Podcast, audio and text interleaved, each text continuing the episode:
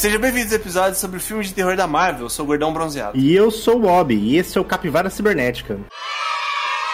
E hoje para falar sobre o novo filme da Marvel, Doutor Estranho no Multiverso da Loucura, nós temos aqui o Cafúrio, ou alguma variante de outro universo.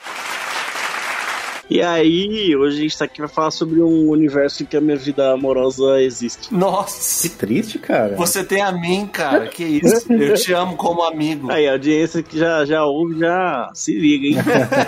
Fica a dica aí. Tô solteiro. Dança, gatinho, dança! Hoje vamos falar sobre Doutor Estranho no Multiverso da Loucura, este filme que gerou muita expectativa. Se atendeu ou não, descubra em breve. Porque este episódio teremos spoilers. Sim, já faz quase um mês que o filme saiu. Então, se você ainda não assistiu... O problema é seu, né? O problema é seu, exato. Pare de perder o seu tempo e vá assistir imediatamente. Achou que ainda tem spoiler? Vai ter spoiler sim, porra.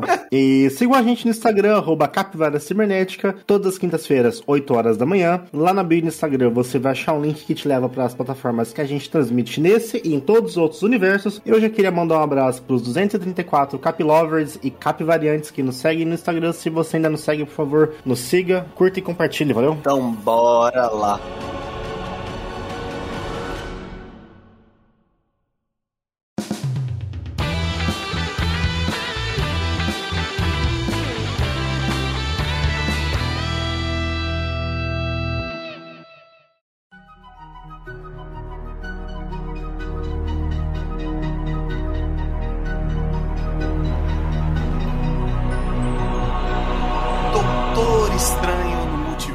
Da loucura, um subtítulo enorme. Doutor esquisito, doutor não ortodoxo. Doutor não ortodoxo é boa, hein? É um filme que a galera criou extrema expectativa, muito por conta de rumores que saíram, por causa do Miranha. Mas antes disso, por favor, Bob, traga uma sinopse de Doutor Estranho no Multiverso da Loucura. Do Marvel Studios, o MCU liberta o multiverso e explora seus limites como nunca antes foi visto. Viaje pelo desconhecido com o Doutor Estranho que, com a ajuda de novos e velhos aliados, atravessa insanas e perigosas realidades do multiverso para confrontar um misterioso novo adversário. Quem será esse adversário, Luiz? Mistério. Dormammu, I've come to bargain. Nós criamos uma expectativa. E eu queria saber essa expectativa de vocês. Nós quem? Uau, pare, Lucas, para. Eu já adotei um comportamento faz um tempo já com filmes e coisas da Marvel, que é zero expectativa. Eu não tava esperando nada desse filme, não li nada. Eu tava hypado, mas pra ser sincero, eu tô mais hypado pra Thor. É assim que funciona. Todo filme da Marvel é isso. Não, mas o próximo, puta, vai ser um filmar. É que, mano, o trailer de Thor é muito incrível. Aí eu tô hypadíssimo. Mas sobre Doutor Estranho, eu gostaria de falar aqui o seguinte. Eu achei que seria um filme muito bom, por dois motivos. O primeiro, a escolha do diretor, porque o diretor do primeiro filme Doutor Estranho é um diretor bom de filme de terror. É o Scott Derrickson, que não entregou um filme bom no primeiro filme do Doutor Estranho. E ele dirigiria o segundo filme, mas aí mudou por divergências criativas. Não é culpa só dele, né? Pelo que dizem, ele queria fazer um filme muito mais de terror do que a Marvel tava disposta a fazer. Porra, cara, mas foi pesado, hein? Caramba, pelo amor de Deus. Diz que o Scott Derrickson queria fazer um filme de terror. No primeiro já? No primeiro e no segundo, e que a Marvel não deixou. Diz que no segundo ele teria mais liberdade pra fazer um filme de terror, só que a Marvel não achou que seria ideal. O Scott Derrickson, pra quem não conhece, cara, ele tem dois filmes de terror muito bons, que é A Entidade e O Exorcismo de Emily Rose. Ele fazendo muito bom. Ele prometeu entregar no primeiro filme um filme de terror, o que, pô, quem assistiu o primeiro Doutor Estranho sabe que de terror lá... E assim, no Doutor Estranho, você não tem absolutamente nada de terror. Ele seria o diretor do segundo filme do Doutor Estranho, mas... dizem que por divergências criativas, ou seja, a desculpa mais merda de Hollywood pra demitir alguém, acabou mudando. Ele acabou virando só um produtor executivo, e quem assumiu a direção foi o Sam Raimi, conhecido pelos filmes do Homem-Aranha, da primeira trilogia, e por Evil Dead. É por isso que eu quero dizer, não é só culpa do cara que o filme não é de terror, né? Não, eu concordo. A gente conhece a mão pesada da Marvel aí, né? Com o Sam Raimi eu não tava esperando um filme de terror, eu tava esperando uma aventurona enorme, filme pipoca mesmo, porque os trailers mostravam isso. Pipoca é o Thor, velho. Não, o Thor é carnaval, é diferente. O Thor é loucura total, assim, fantasia. Como eu falei, vai ter spoilers. O ouvinte que não viu o filme, pô, é um filme de terror da Marvel, cara. Quem aqui tava esperando um filme de terror? Não é um filme de terror da Marvel. Não, Bob, vai lá. Tem elementos de terror, como já tinha no Homem-Aranha 2, não sei se você lembra. O Homem-Aranha 2 tem umas cenas bem, e esse também é um filme que tem elementos, mas ele não é um filme de terror. É o de mais terror que a Marvel já fez, cara. É, mas não é um filme de terror. Não é, tipo, se você colocar gênero terror, não é gênero terror. Eu tomei 2 jumpscare, cara. Pô, ele tem jumpscare, Bob. Ele tem cenas pesadas. Você tem elementos de terror no filme, concordo, tem. Ele não é gênero terror. Você não coloca assim, fala, nossa, é um filme de terror. Não é. Nenhum filme que faz a piada do Homem-Aranha soltar teia pelo rabo é de terror. Não, concordo. É terror pra quem escuta essa piada. Mas você não esperava isso pelos trailers, sério. Ninguém esperava nada. Ah, não, já esperava um terror, porque... Um terror? Ah, não. Sim, você traz o Sam Raimi, que fez a carreira inteira quase no filme de terror. E o pessoal já vinha falando que seria um filme de terror da Marvel, assim. Você lembra aquela cena Homem-Aranha 2 que o Otto vira o Dr. Octavius, que ele mata todo mundo na sala de cirurgia? Pô, uma cena de terror, sabe? Pesada. Você sabia que aquela cena, ela não era pra ficar no corte final do filme? Ela era pra ser um teste do efeito das paradas lá? É maravilhosa aquela cena. Octopus? Pô. Aham, ficou genial. O que você tinha de expectativa, Cafuri? De verdade agora. Juro, eu não tô zoando não, mano. Eu não tinha nada de expectativa. Eu não hypei pra esse filme. Inclusive, nem lembrei que ele ia lançar direito até o dia que saiu. Aí eu chamei uma amiga minha pra assistir, tá ligado? Não esperei o gordão prateado. Não. Eu não sei outra forma de dizer, mano. É simplesmente, eu não tava nem aí pra esse filme até o dia que eu vi. Aí eu comecei a ligar e muito. Nem por conta do Miranha, cara. Porque o Homem-Aranha, assim, volta pra casa. Ele tem um papel muito importante pro Doutor Estranho. Ali, dá uma ênfase no personagem. E dá umas piscadelas pro que pode acontecer no futuro. Não que... Mas, mano, o que o Doutor Estranho passa no... É, não tem nada a ver com o Homem-Aranha, né? Embora as duas coisas sejam de multiverso, não tem nada a ver, né? Um filme não conversa com o outro, assim. Tanto que, originalmente, esses filmes eles saíram em ordens diferentes, né? O Doutor Estranho sairia antes do Homem-Aranha. E a América Chavez participaria do Homem-Aranha, então... Sim, bem antes. Depois do filme do Homem-Aranha, imaginei que teria algum tipo de influência. Você acha que a galera não ficou ligada nisso? Pô, o cara apareceu no filme do Homem-Aranha, então o próximo filme vai ter muita parada ali de multiverso, não sei o quê. Eu acho que o hype era mais por causa do personagem, que é um personagem muito querido, sabe? Ai, você acha o Doutor Estranho? Doutor Estranho, eu acho. Eu acho que o hype era teorias malucas na internet de ver muita gente. Esse era o hype. De ver o Chris Evans de Tocha Humana. Tony, é Dolce Gabbana. Ei, chama! O hype do filme nunca foi pela história. O hype do filme foi sempre quem que a gente vai ver de participação especial, quem que vai pular no meio da tela, é isso. Esse era o hype. A única coisa que me hypou foi uma coisa que é ruim no fim das contas, que é o fato de que o Professor X aparece no trailer, cara. Isso é muito ruim. Como ele apareceu no trailer, não é ruim. Fica triste, não. A aparição dele é foda, mas... Não, mas é surpresa ser estragada, assim. É, pra mim é a mesma coisa que colocar os Spider-Man alternativo no trailer do Spider-Man. Ele não estraga a história, mas estraga o momento. Mas o trailer é bom, eu gostei do trailer, tirando isso. Eu vi o trailer e ainda assim, esse momento do filme é o único momento que eu falei, nossa, parece que eu fiquei arrepiado de Anderson. Eu falei, caralho, mano. Claro que não, né? É o outro personagem que ninguém sabia que ia aparecer, né? É, velho. Todo mundo sabia já. Para, Pedro. Não. Ninguém sabia se ia ser o John Krasinski, mas que ele ia aparecer, todo mundo sabia. Não, mas esse que é o lance, cara. O John Krasinski, todo mundo pediu, tá ligado? É um fancasting, cara.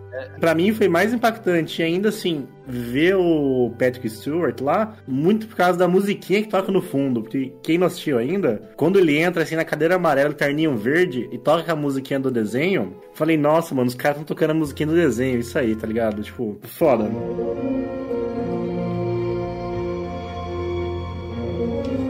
Our final member, Professor Charles Xavier. Não, a cadeira dela é igualzinha, mano, do quadrinho original. E os trailers também entregaram isso, cara. Porque o primeiro trailer que saiu, o brabo lá, tinha a voz dele. Falando, vamos ver que tipo de Doutor Estranho você é, algo assim, né? Tinha vazado a arte conceitual disso muito tempo atrás. E aí, cara, saiu um spot de TV mostrando a cadeirinha. E, cara, isso aí me quebrou, pô. Cagou um pouco. Mas, em compensação, na minha opinião... Ele não mostrou como o filme funciona, né? Eles não mostraram mostraram absolutamente nada do filme. Você não tem noção de como que vai ser o filme assistindo dele. Nem um pouco, sim. Inclusive, a melhor parte pra mim, que é a vilã do filme. Opa! E o trailer não mostrou nada disso, cara. Quanto à vilã do filme, já sabia que a Wanda seria a vilã do filme há algum tempo. Você não é chato pra caralho. Mas não daquela forma. Eu não sabia. Ela seria uma antagonista, mas não daquele jeito. A teoria era assim, não, a Wanda não é a vilã principal, tem alguém manipulando a Wanda pra ela fazer isso, não que ela realmente seria a vilã. Por causa do livro e tal, do Darkhold. Darkhold. Mas não seria tipo o Darkhold usando ela, seria, tem essa entidade que mandou o Darkhold pra ela, tá usando ela, e essa entidade é o vilão do filme. A Wanda é tipo, é só um semi-boss, assim, não é o boss final. Sim, sim, exato. É o Mephisto. É o Mephisto, pô. Tinha especulação que seria o pesadelo, porque o Doutor Estranho fala que tá tendo pesadelos lá e tal. Esse filme, ele é um reflexo da expectativa que a Marvel cria. A gente já falou sobre isso, sobre as expectativas que a Marvel vai criando. Eu não sei nem se a expectativa que a Marvel cria ou a expectativa que youtubers, fãs, Reddit, vazamentos criam. A fanbase. Eu acho que a fanbase é quem, tipo, estraga o bagulho. Porque eu lembro muito bem, não lembro qual foi o episódio, mas acho que ou foi o do Homem-Aranha ou foi o de Eternos, em que a gente falou sobre a questão das refilmagens que o filme iria passar. Porque falou que tava tendo refilmagem, porque ia acrescentar um monte de personagem, um monte de easter egg, e nego falava de Tom Cruise como Homem de Ferro, a galera falou do Chris Evans como Tocha Humana. Pô, o que tem de participação especial é aquilo. É, pequenininho. E acabou. Então, tipo assim, eu concordo, cara. A fanbase é quem estraga o bagulho. E mesmo as participações especiais que você conhece mesmo, que o público em geral vai conhecer, só a Capitã Carter, o Professor X e o Senhor Fantástico, né? Porque quem faz o Raio Negro é o ator da série, mas quem que viu aquela série? Não, flopadíssimo. Pô, quem que lembra da Mônica Rambeau, sabe? É a Maria. A Mônica é a da... É, a Maria Rambeau. Tipo, isso que eu digo. Mesmo as participações especiais, as importantes mesmo, são só essas três, né? Porque você vai olhar e falar, nossa, eu conheço essa pessoa de algum lugar. Cara, o fato de aparecer o Professor X, tipo, é um negócio muito interessante. Mas, pô, galera, na cabeça da galera, tipo, ah, não, vai ter X-Men e o caramba, velho. Que maluquice que a própria fanbase criou, cara. Mostrar o Senhor Fantástico. Achei que não iria acontecer num certo ponto. E o fato de ser o John Krasinski no filme é legal, mas me desanimou porque eu acho que eles não vão usar mais o John Krasinski, talvez. Vão sim, vão sim. Calma. Vou mandar aqui o meu semi-hate, porque desde que eu ouvi o Doutor Estranho em Vingadores, Guerra Infinita, eu acho que a escala de poder, a evolução dele meio que não tá tão legal assim, por exemplo. A gente vê entre o Doutor Estranho 1 e o Vingadores Guerra Infinita, ele evolui, tipo, absurdamente, sabe? Aquela luta dele contra o Thanos, mano, é, pra mim, a melhor coisa que fizeram com o Doutor Estranho até hoje, porque é muito legal, muito legal. Muito bonita, é muito absurdo de, tipo, demonstração de níveis de poderes. De coisas diferentes que ele pode fazer. E tipo, nesse filme tem uma batalha dele muito legal, a batalha dele contra ele mesmo é muito legal. Eu acho que ele podia mostrar mais coisas diferentes que ele pode fazer, sabe? Eu sinto falta um pouco também de... Não de ser igual o Naruto, que todo golpe você fala que você vai fazer, mas de ter um nome pras coisas que ele faz, assim, sabe? Ia ser interessante. O nome dos feitiços. Eu sinto falta dele ter esse aspecto talvez um pouco mais mago, ou dele fazer coisas mais diferentes do que ele tá acostumado a fazer, do que só abrir portais, tá ligado? Você falou que ele evolui, né? É, no Spider-Man parece que ele regride. Parece que ele regride, ele tá idiota, ele fica... Ele não conseguia enfrentar o Homem-Aranha lá na de pelhada, não dá, velho. Tipo, o cara enfrentou o Thanos cara a cara, ele não vai enfrentar o Tom Holland? Não, as flutuações de poder são um dos maiores desafios da Marvel. E que fica ruim mesmo, muito filme, e esse é um dos maiores exemplos com a Wanda, que a gente vai chegar lá. É questão de diretor, cara. Aquele diretor, roteirista mudando toda hora.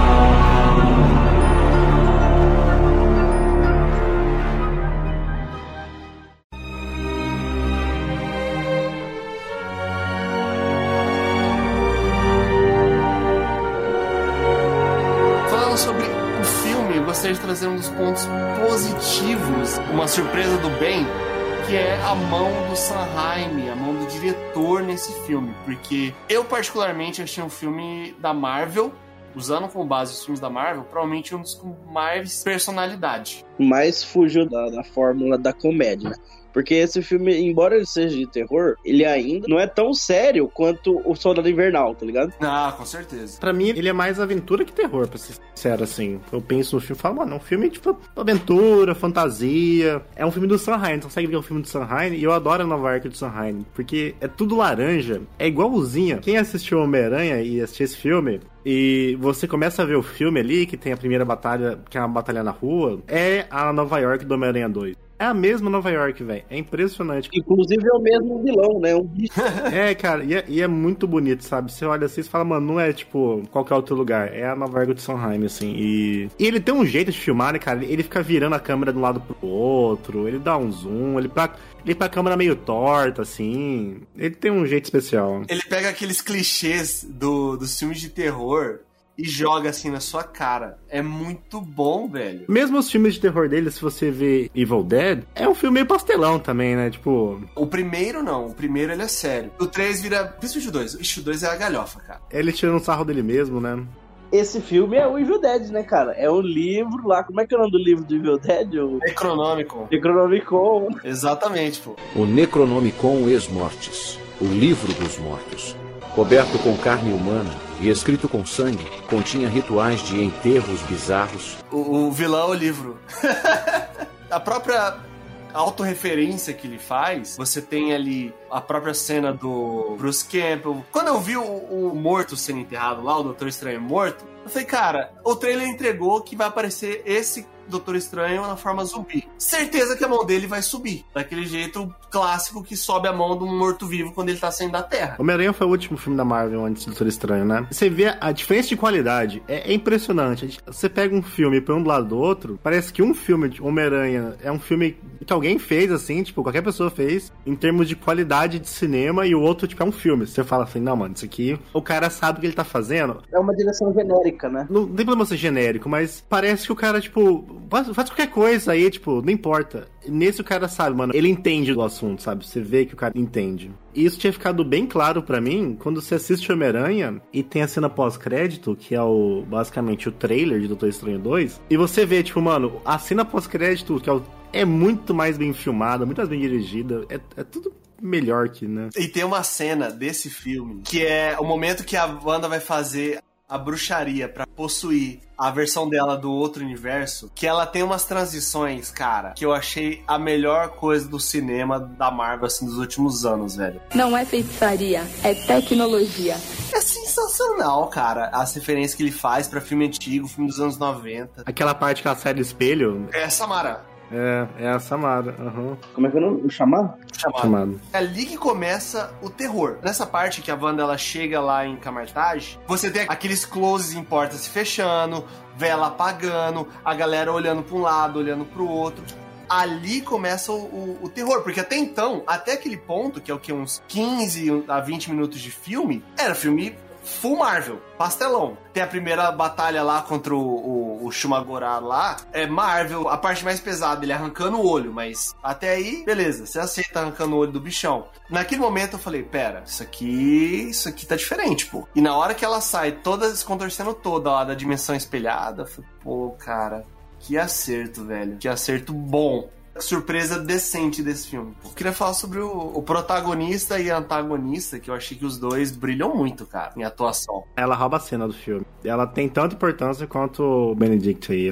E eu acho que fica bom também diferenciar que nesse filme ela não é a Wanda, né? Aquela fase dela é muito boa, pô. Eu acho que fica bem claro que tem uma Wanda e tem a Feiticeira Escarlate. Eu tava dando uma colher de chá, agora você vai conversar com a Feiticeira Escarlate. Pô, eu arrepiei na hora que ela falou aquilo, velho. E tipo, pra nós que assistimos WandaVision, cria um certo hype no negócio ali também, só pô... E é aquele momento que ela mostra que ela é a vilã. A cena que aparece no trailer... É tudo bonitinho. É tudo bonitinho e tal. E aí o próprio Doutor Estranho fala, eu não ouvi falar de Westview. O que você pensa? Ah, vamos cagar pra série. Pareceu aquela cena do Thanos, que ele pega a joia da realidade, tá ligado? A única coisa que você tem que saber de WandaVision é... Ela acha que ela tem filhos e ela virou a Feiticeira Escarlate. Pra quem não assistiu WandaVision, eu não sei como que deve ter sido a sensação, cara. Dá pra entender...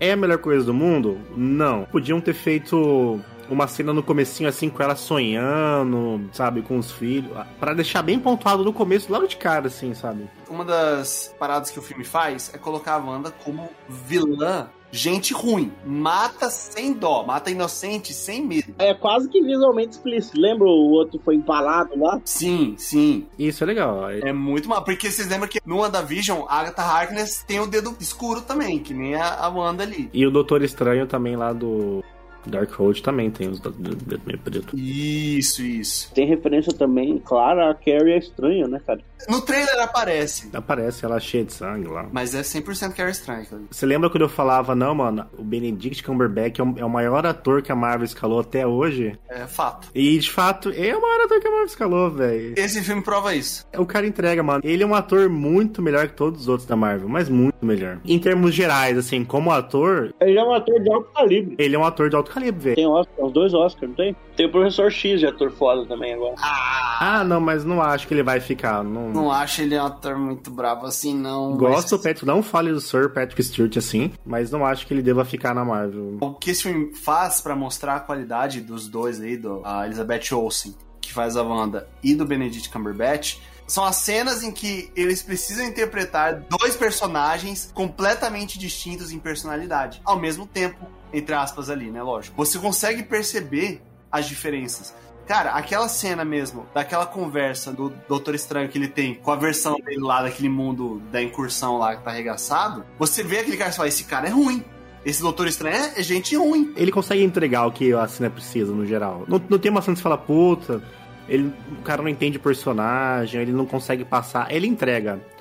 Tudo que você precisa dele, ele entrega na comédia, ele entrega na arrogância do personagem, ele entrega no drama. Não, manda super bem, pô. Eu lembro que quando ele foi escalado pra ser o Doutor Estranho lá no começo, a galera falou que, tipo, até então, o MCU, ele era baseado no Robert Downey Jr. Um homem grande com armadura. Sem isso, você é o quê? Gênio, bilionário, playboy, filantropo.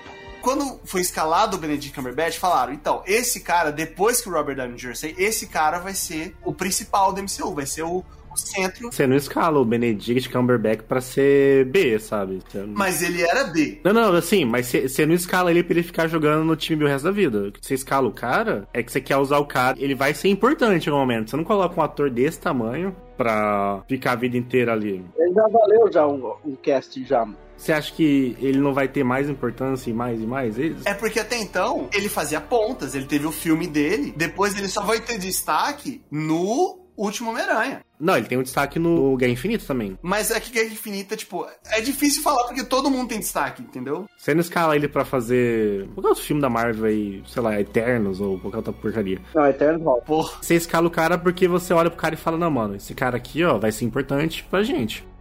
Pra mim tem duas grandes falhas e as outras são pecadinhos pequenos. Mas envolve a Wanda, cara. Que é não só a flutuação de poder dela durante o filme, eu achei. Ela era uma pessoa no camartagem, é uma pessoa diferente. Quando ela vai lá pro final, como você falou, parece que ela só joga a bolinha, né? Ela faz um estrago em um determinado ponto do filme, só que no outro ela tá correndo e destruindo porta. É, exato. É que ela foi muito poderosa, tá ligado? Só que eu acho que eles sacrificam um pouco das forças dela em prol de cenas legais, tá ligado? Sim. Eu acho que ela nunca teve tão poderosa quanto nesse filme. Eu tô dizendo que ela não tava poderosa o suficiente. Dentro do próprio filme, baseado nas referências que são mostradas de poder, parece que o negócio flutua, entendeu? Ela tá o filme inteiro muito forte, velho. Não, bom, mas por exemplo, é o seguinte, numa cena, ela vai e arrebenta os caras mais poderosos ali daquele momento ali. Lá pra frente, ela faz a mesma coisa lá com os Illuminati. Destrói a galera. Destrói literalmente. Só que 10 minutos depois, ela tá lá brincando de pega-pega. Sendo que ela poderia fazer o negócio todo virar uma gelatina na mão dela. Entendeu? Ela poderia pegar todas aquelas portas que ela tá destruindo, aquela perseguição nada a ver, que acaba com água na cabeça dela, estalar o dedo ali e acabou. Água na Carol, água! Não, mas não é assim. Mano, quando ela arrebenta o camartagem lá, mano, ela consegue não só descobrindo a existência do livro lá, como o Wong leva ela de bombejado na porta do bagulho, tá ligado? Essa parte é ruim. É Marvel, né, cara? Todo mundo morreu pra proteger o bagulho. Ela ameaça meia dúzia de maluco e ele vai liberando tudo. Isso aí é Marvel e suas coincidências de roteiro, né, cara? O filme tem que andar pra frente e às vezes a solução que tem é mais simples e... Tanto que quando destrói a droga do livro lá, a mulher aleatória chega e arrebenta o livro, eu falo, quê? Ah, era só isso? O outro livro, que não é o Darkhold, como é que chama? O livro dos Vichantes. Eu fiquei muito surpreso nessa hora que ele destruiu o Darkhold. Eu falei, mano, agora a Wanda vai ter que dar algum jeito muito doido pra conseguir fazer o bagulho andar, né? E eu tava curioso pra saber qual que seria. Eu falei, mano, legal. Talvez ela fique ainda mais puta de ela não ter o livro, ela ficar mais enfurecida, mais louca, ela vai ser lá, tipo, destruindo todas as realidades, literalmente. Eu falei, mano, agora acho que ela vai virar o demônio, sabe? Daí... Olha o demônio! Corre! Eu achei que ela ia matar o Wong naquela parte, pô. Tá ligado? O choque que a gente teve quando o Thanos mata o Loki, eu achei que ia ser naquela pegada. Ele é muito mais legal. É, o Mago Supremo ia falar, não, toma aí, Satanás, toma aí tudo que você precisa pra completar o seu plano. Só que assim, em questão de Wanda, cara, eu gostei, eu sei lá, eu gosto mais dela no seriado dela. Eu gostei dela vilã. É que o negócio da Wanda é que na série, ela passa todo o período de luto pra aprender uma lição, pá, legal. Aquela cena dela se despedindo, pô, muito bonita, cara, a cena do seriado dela se despedindo dos filhos, pra chegar nesse ponto, ficar malucona. Ela não aprende nada no WandaVision. O final do WandaVision, ela procurando os filhos dela, o que ela aprendeu na série? Nada. Aí entra um ponto que é o quanto que teve influência do livro nisso. Porque eles falam o tempo todo isso. O próprio final do filme acaba mostrando isso, que o livro influencia e tal. Mas dá uma diminuída na jornada ali da série, entendeu? Eu ainda lembro quando eu falei que pra mim na série eu não senti o peso do luto dela, nada. Eu acho que nesse filme você sente mais o peso que ela sente falta dos filhos. E pra mim na série ela não aprendeu nada. Ela sai do ponto A do ponto B só pra virar a Feiticeira Escarlate, mas ela aprendeu alguma coisa de perda. Não, ela não aprendeu com a perda. Se a série mostrar se ela virando essa vilã, seria muito melhor agora, depois de assistir esse filme. E aí, eu queria conversar sobre um ponto, então, que tem um ator famoso, que a gente gostaria, mas que no filme é bem decepcionante, que são os Illuminati, ou como o próprio Stephen Strange fala, Illumiwatch.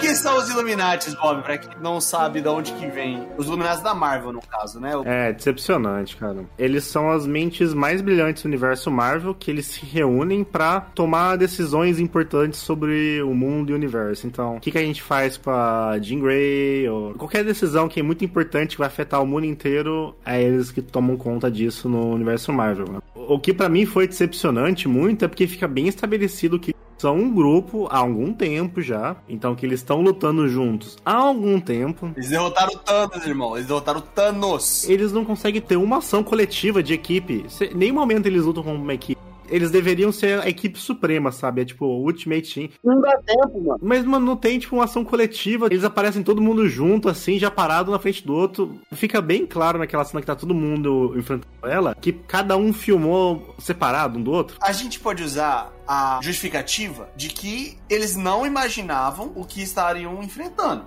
Foram pegos de surpresa, o que pra mim faz sentido. Só que, pô, a morte do Raio Negro, que ninguém se importa, é muito boa. Uma cena gráfica sensacional. Só a fantasia do Raio Negro que não é legal, né? O ator é horroroso, mas o costume ali é bem decente. Nossa, é linda, igualzinha do quadrinho. Bicho, ser igual ao quadrinho, pra fantasia é sinônimo de ser feio. Eu achei muito boa o outfit dele, achei muito legal. Eu achei bem feito, cara. Misericórdia, gente.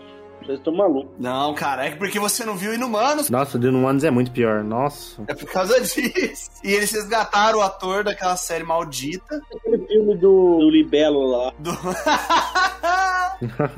Lâminas de titânio cortam até diamante.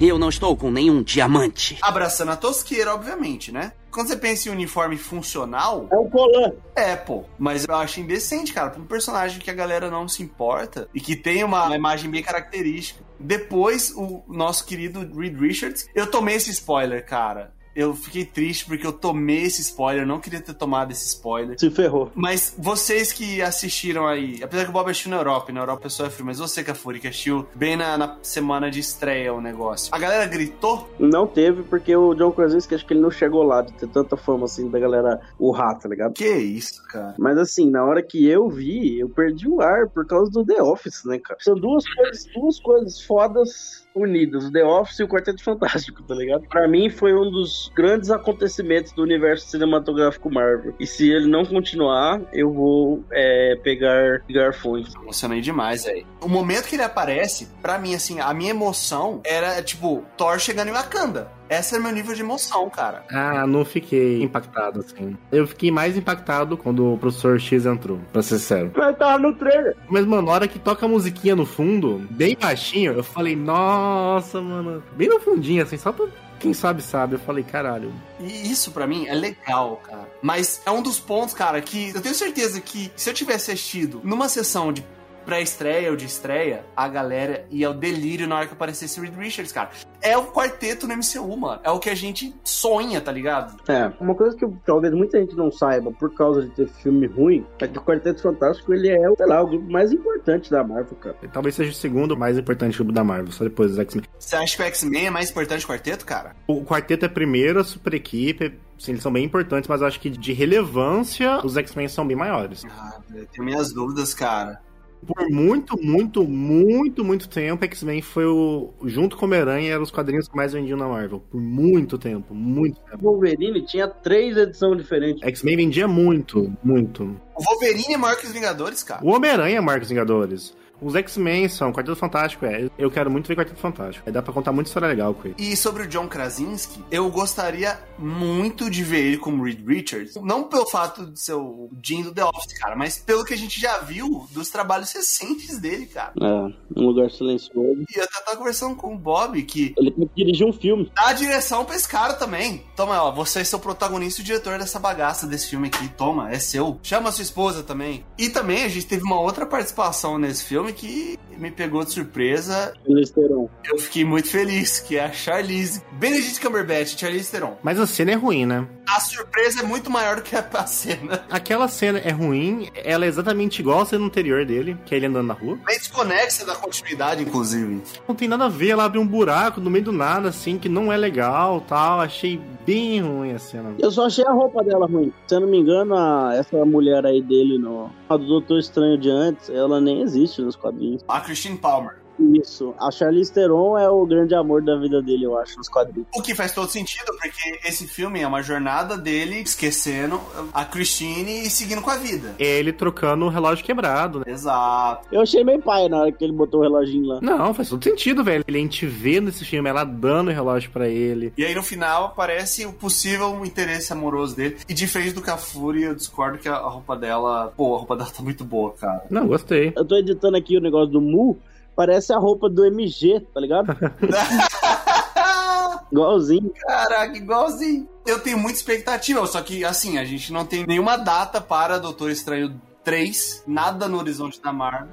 Mas, o que será que esse filme é? Ele é uma aventura episódica desses filmes da Marvel, que, tipo, não vai ter nenhuma consequência pro futuro do MCU, ou ele realmente é um impacto no MCU? Eu acho que é o meio termo. Não, ele é um impacto bem grande, já ficou claro ali o que vai acontecer agora. Não sei se o caminho vai se andar pro universo, acho que talvez mostrar uma incursão ou uma outra. E ainda acho assim, que vai ser um negócio que não vai envolver todo mundo de novo. Se rolar um evento em guerras secretas, incursões, não necessariamente vai ter que envolver todo mundo como envolveu na Guerra Infinita. O que é o diabo da incursão? Eles explicam. É quando você tem um choque ali de dois universos. E isso é mostrado na tela quando o Doutor Estranho ele vai e cai naquela dimensão que tá entrando em colapso e tal, que ele encontrou Doutor Estranho do Mal lá. Só tem o Santuário de Pedra na dimensão. Exato. O que isso causa nos quadrinhos? Quando você tem ali o choque de universo, quer dizer que você pega os personagens desse outro universo entrando em contato com outros, e algumas vezes, alguns retcons, algumas coisas que os quadrinhos fizeram, permitiram levar personagens famosos de outros universos que não eram o principal para dentro do universo principal, como por exemplo o nosso querido Miles Morales. Digamos assim, dá uma esperança para nós, pra gente não precisar ver, digamos, uma história de origem ou como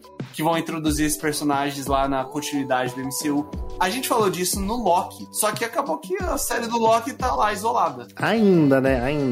Acho que a série do Loki vai fazer mais sentido quando sair o Homem-Formiga 3. Ô, Cafuri, essa cena que você falou dele cruzando as dimensões, tem um clipe dela, cara, se eu não me engano, no Twitter, não sei se da Marvel, em alta definição. É maravilhosa. É uma das cenas mais bonitas do filme, cara. Eles são tinta, velho. É tão boa quanto aquela cena do primeiro filme do Doutor Estranho, daquela. É melhor. Eu acho que essa é mais legal também. A responsável por isso, que é a personagem introduzida nesse filme, que é a América Chavez, ótimo nome, inclusive, personagem que consegue passar de um universo pro outro, extremamente overpower, e que acaba o filme treinando pra ser uma aprendiz ali do Doutor Estranho, pra ser a sidekick dele. E tem outro detalhe, né? Ela não tem variantes. Não tem variantes, o que é justo. E aí entra o segundo grande erro do filme. O filme inteiro é massa, eu gosto muito. Só no final que eu achei muito, impossível. Tudo bem que ela aprende a controlar os poderes aos poucos. Mas uma pessoa que nem tretava até agora há pouco, botar a Wanda, a personagem mais poderosa do universo cinematográfico Marvel, no lugar, achei meio bizarro. Eu achei forçação, mas mostra que, ela não consegue derrotar ela. Mas todo o doutor está chegando e falar: eu confio em você, eu confio, vai. Alguém já chegou em você, Cafuri, e falou: eu confio em você? Você nunca teve esse momento. Você tem que entender que é um momento especial na vida da menina. Chegou o Morpheus falando: ela está começando a acreditar. É isso. She's beginning to believe. Está começando a acreditar. Acabou. Soca na cara da Wanda, pô. Por isso que o filme tira nota 9.7, não 10. Opa. Ixi. Que é... Cara, é simplesmente Doutor Estranho zumbi possuindo demônios, né, cara? Que cena massa! É legal. O demônio vira a capa dele assim, vai falar... Pô, essa é uma cena que o trailer enganou a gente. Exatamente, é esse tipo de coisa que eu sinto falta dele fazer umas coisas que você fala: caralho, mano, ele tá fazendo o que ele pode fazer. E ele pode fazer tanta coisa bizarra que não tem limite o que ele pode fazer, basicamente. A própria cena lá da batalha dele com as notas musicais, muito valorizada pelo produtor musical ali do filme. No começo eu fiquei achando meio assim, véi, essa foi a melhor cena do filme, tá? Eu fui entendendo, eu falei: cara, que cena genial. Incrível. É muito boa essa cena. E o que aconteceu com a Wanda no final que eu esqueci? Ela morreu? Ela entende que ela não tem filhos e, ela não vai ser mãe daquelas crianças, independente de onde ela vá. Tem uma espécie de redenção. Mãe solteira. Mãe solteira, não. Não é, só solteira mesmo. E ela se destrói com o lugar, mas assim, tem uma explosãozinha, vai lá, deixou... Não tem corpo! A gente não viu ela morta. E quem sabe que ela não morreu. Ela é powerful, né, cara? Não, a pedrinha que vai matar ela. A droga poderosa, forte, poderosa. O Raio Negro também, ele é overpower, assim. Então, ele matou o Doutor Estranho. Foi ele que matou o Doutor Estranho lá. E a Wanda terminou com ele em um segundo, tá ligado? Não, mas é por falta de preparo.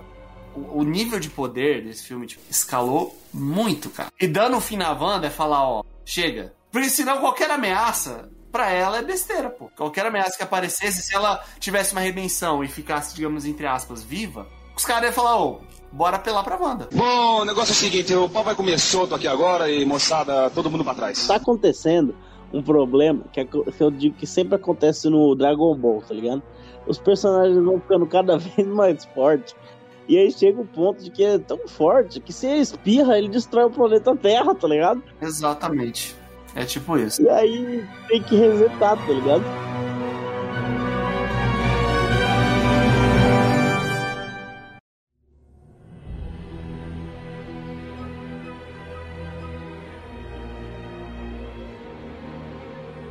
Vamos então para o nosso veredito para Doutor Estranho no Multiverso da Loucura. No Capivara, nós damos nosso veredito com notas de 0 a 5 capivaras. E eu gostaria primeiro de ouvir a sua nota, Pedro. Você, Bob, você que está com hate. Não tô com hate, eu gosto do filme.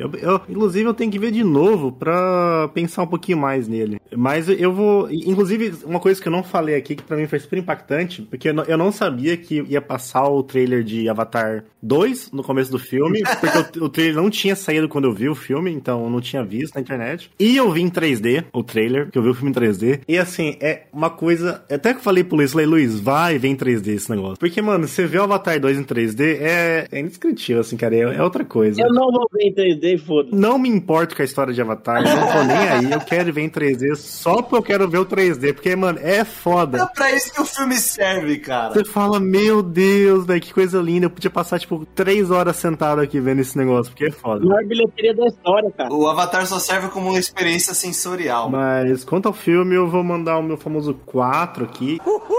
Se eu pudesse dar um 3,5, eu talvez iria de 3,5, mas eu vou dar um 4, porque no geral eu acho o filme legal, divertido, e acho que é um pouco do mais do mesmo, de sempre, mas com um tempero, assim, sabe? Vamos dizer que é o famoso PF, mas ali com um salzinho bem colocado, a pimenta bem colocada, uma massala ali no lugar certo. É um prato de quantos reais? É um prato, vamos dizer assim, não é um prato de 12 reais, mas também não é um prato de 70 reais. Pô, mas aí é muito discrepante, caraca! Não, tá certo. É um prato ali de 40. Vai ser ali de 30 e 40, aquela pizza boa, né, cara? É, vamos dizer assim, é o bom custo-benefício. Não. Aí pelo merda. Quer dizer, às vezes não. Aquele que você paga e fala, não, honesto. Honesto tá maluco. Pra mim não valeu, porque meu ingresso foi... Achei bem caro pro filme, mas... Ok. Quanto custa o ingresso na Europa aí? Paguei 13 euros pra essa porcaria. Nossa! Ô, Bob, aí tem Vivo Valoriza? Mas o meu vizinho falou que no outro cinema é barato. Eu vou começar a ir no outro cinema. Ô, Bob, tá vendo o filme? Ele vem em inglês e legenda alemão, né? Não, é só inglês, não tem legenda. Ah, não tem legenda? Não, tem nada. Você sentou ali, mano, você bobeou, você perdeu, você não volta mais, velho. Não tem, tipo assim, vou ler aqui embaixo. Não, já era, velho. E você, Luiz? Qual é a sua nota pro Doutor Estranho 2? Cara, pela surpresa que esse... Deve ser 5 que o Luiz é Marvete, né? A gente precisa fazer a vinheta do Luiz Marvete. Mas enfim, esse filme, cara, ele me surpreendeu muito positivamente, porque eu sou muito fã do gênero terror, cara. Muito fã da Marvel. E muito fã da Marvel. Mas até então eu estava cagando para Doutor Estranho, porque meu sentimento que o Bob tem de que só trabalharam ele bem no Guerra Infinita era o sentimento que eu tinha. Mas esse filme mostrou que esse cara pode ser um baita de um protagonista do MCU. Esse é o filme que ele foi mais humanizado, sabe? Sim. Toda a trajetória dele nesse filme, ela é muito, muito, muito boa, muito bem resolvida. Toda a questão da arrogância dele, tipo, sempre os caras vão cair no mesmo erro. Sempre os caras vão achar que eles são o centro do universo e eles que resolvem. Todo Doutor Estranho acha que é ele que resolve o rolê todo. E eu não tava esperando um filme com tanta influência do terror, assim, mesmo sendo o Sam Raimi. E eu não tava esperando o trabalho que fizeram com a Wanda e com o Doutor Estranho. Não estava esperando mesmo. Mas o filme tem falhas, não tem como, cara. O filme tem erros. Então a minha nota também é 4 capivaras. Uhul!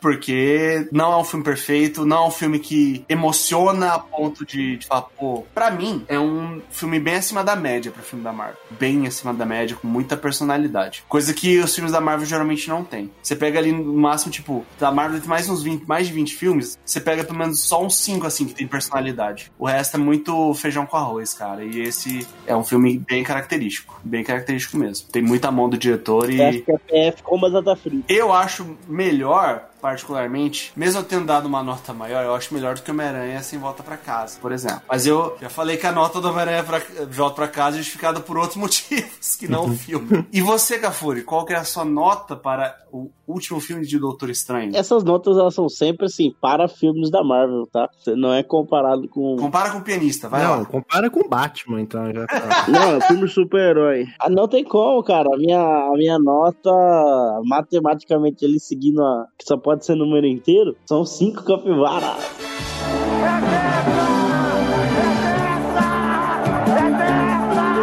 Alô, velho! Caraca!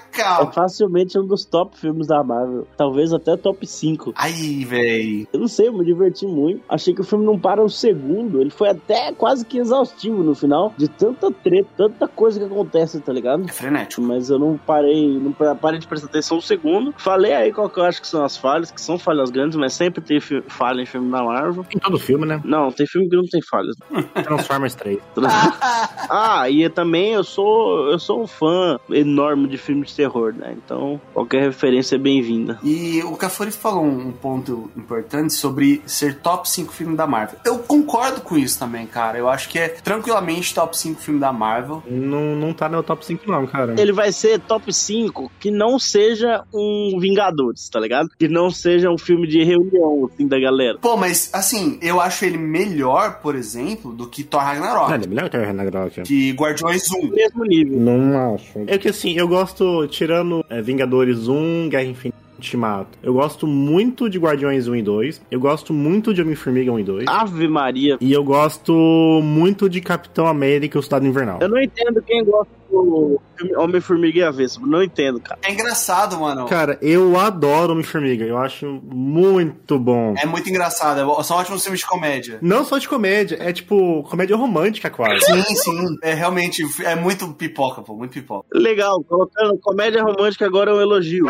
Uai, cara. Não tem nada contra a comédia romântica. Tem várias que eu gosto. Eu tenho. O Cafura é o cara que prefere assistir Birdman em vez de assistir 10 coisas que eu odeio em você. Pô, esse filme é muito bom, velho. Você tá de sacanagem comigo. Mas isso aí, tudo bem. Mas é um em mil, tá ligado? Não, mano, tem diversas comédias românticas legais, velho. Oh. Aquele Crazy Rich Asians é uma bosta, tá ligado? Aquele do Ben Stiller, como que é o nome mesmo? Que é o sogro dele, que é o Robert De Niro. Não, mas isso é comédia. Isso aí é full comédia.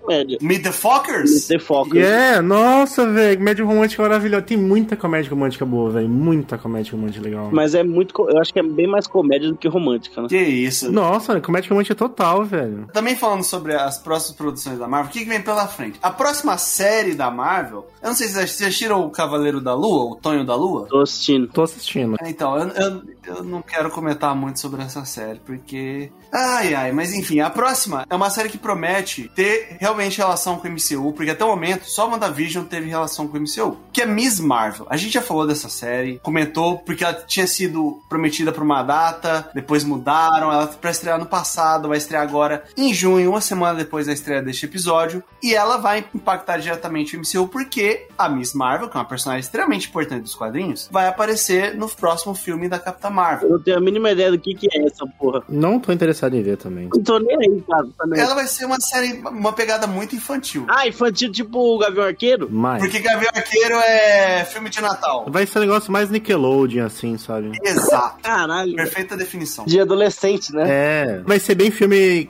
aquela pegada meio besterol americana, assim, em um certo ponto. Eurotrip. Não, pô. Sem a parte de drogas e sexo, não. É, mas diga assim, escola, bullying, bababá. Vai ser isso aí. Vai ser Diário de um Banana, tá ligado? É isso. Boa definição. O que importa realmente é o que chega em julho no cinema, que é Thor, Amor e Trovão. Tô hypado. A gente falou disso no nosso episódio de expectativas e olha... O trailer é incrível, é maravilhoso, eu tô hypado e eu acho que depois de Thor Ragnarok os caras acertaram a mão do Thor porque Chris Hemsworth é um puta ator de comédia e o trailer é incrível, tá colorido demais, eu acho que vai ser um filme de fantasia assim, pirocado, nem aí com nada. Quero ver, quero muito ver. Eu tô bem foda-se, vou assistir, vou gostar, mas hype zero. Eu tô bem contido porque eu tenho medo dos caras errarem a mão. É porque Thor é track record, não ajuda, né, cara? O histórico não ajuda. Não, o último é bem legal, velho. Não, mas assim, nos últimos filmes, tanto os Vingadores e quanto o Ragnarok, pô, o personagem é muito bem trabalhado.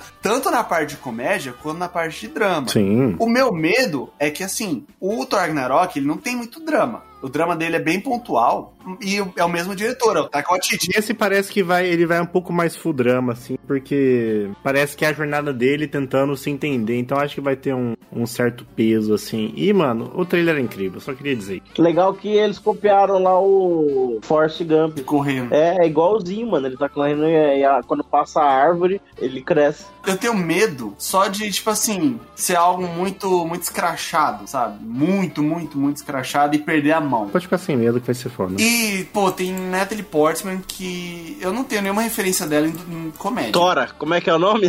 Tora é duro. É duro. Mano. Ela não vai ser comédia nesse filme. Eu acho que ela vai ser o outro ponto. Tipo, a coisa mais engraçada que ela já fez foi Star Wars Ameaça Fantasma, cara.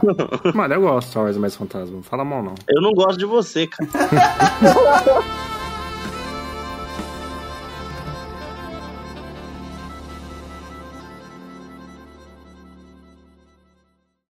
Ô, Cafuri, deixa eu falar um negócio. Do último episódio que a gente gravou, se gravou domingo, deu um trovão, um pipoco do trovão tão grande aqui em casa que eu assustei e eu parei de gravar no Audacity sem querer, não sei como. Caralho! Meu Deus, velho. Então, o meu backup não vai estar completo. É uma sequência complicada de movimentos, tá ligado? E sigam a gente no Instagram, @capivaracibernética. Lá na bio do Instagram você vai achar um link pra todas as plataformas de podcast. Ah, não, peraí, já para, que tem um Porsche correndo aí. Vou fechar a janela. Passou o clube inteiro. Tá, de novo. Passou o Filhos da Anarquia, a versão Belfast da mãe aí. Ô, Cafuri, seu microfone tá meio. Tá abafado. Tá, continuei. Você tá no banheiro, seu maldito, velho.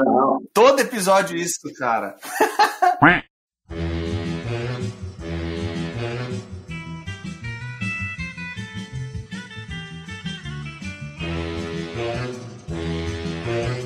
Obrigado por escutar o Capivara Cibernética. Esse é um projeto independente. Então, se você gostou da nossa ideia e se você quer nos apoiar, pode entrar em contato conosco lá no Instagram do Capivara Cibernética. Também fique à vontade para mandar um tema. Valeu, tamo junto!